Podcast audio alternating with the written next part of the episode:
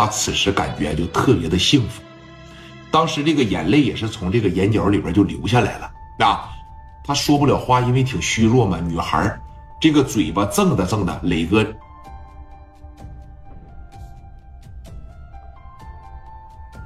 艾丽呀，啥也不要说了，啊，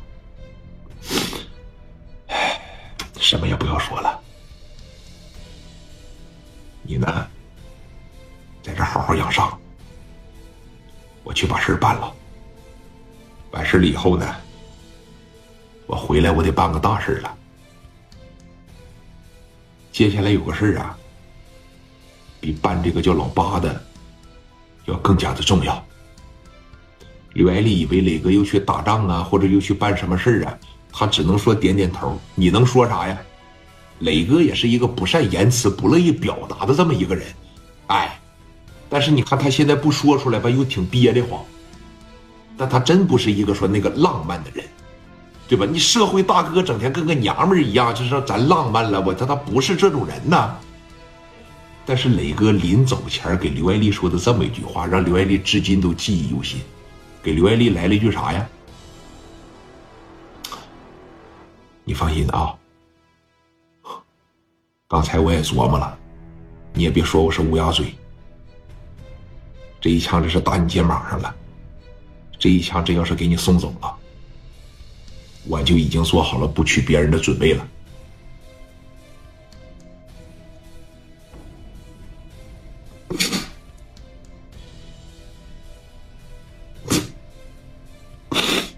磊哥当时那眼泪，行了，啊，拿着这个手朝着艾丽的脸上来回这么蹭了两下，我走了。啊这一站起来，刘爱丽就拉着磊哥的手，就不让他动弹。磊哥走出去两步，回头说了：“你要没事了吧？一会儿等你坐起来就写写日记呗。爱写日记，这是刘爱丽自个儿的一个秘密。啊，当磊哥说出这句话来的时候，他仿佛她是个很聪明的女人呐。你要不聪明，你怎么在聂磊身边待着呀？”手不自觉的就撒开了，他好像也就理解了，说那个，说你看这个所谓的大事是啥，啊，来到门口的时候，趴着把门一关上，家园啊，把包给你嫂子，啊，然后群力、冯玉，往这边啊，张罗兄弟看着你嫂子，把所有的兄弟都给我整医院里边来。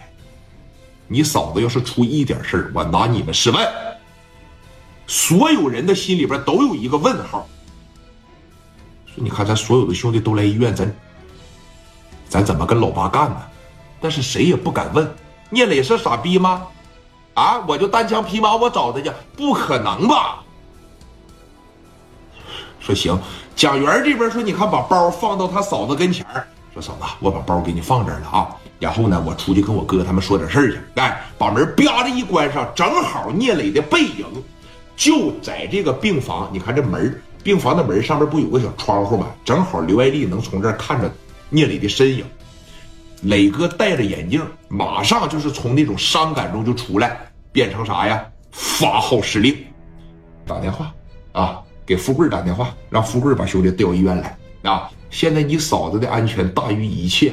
知道吗？咱这边没事啊，给家里打电话，给酒店打电话，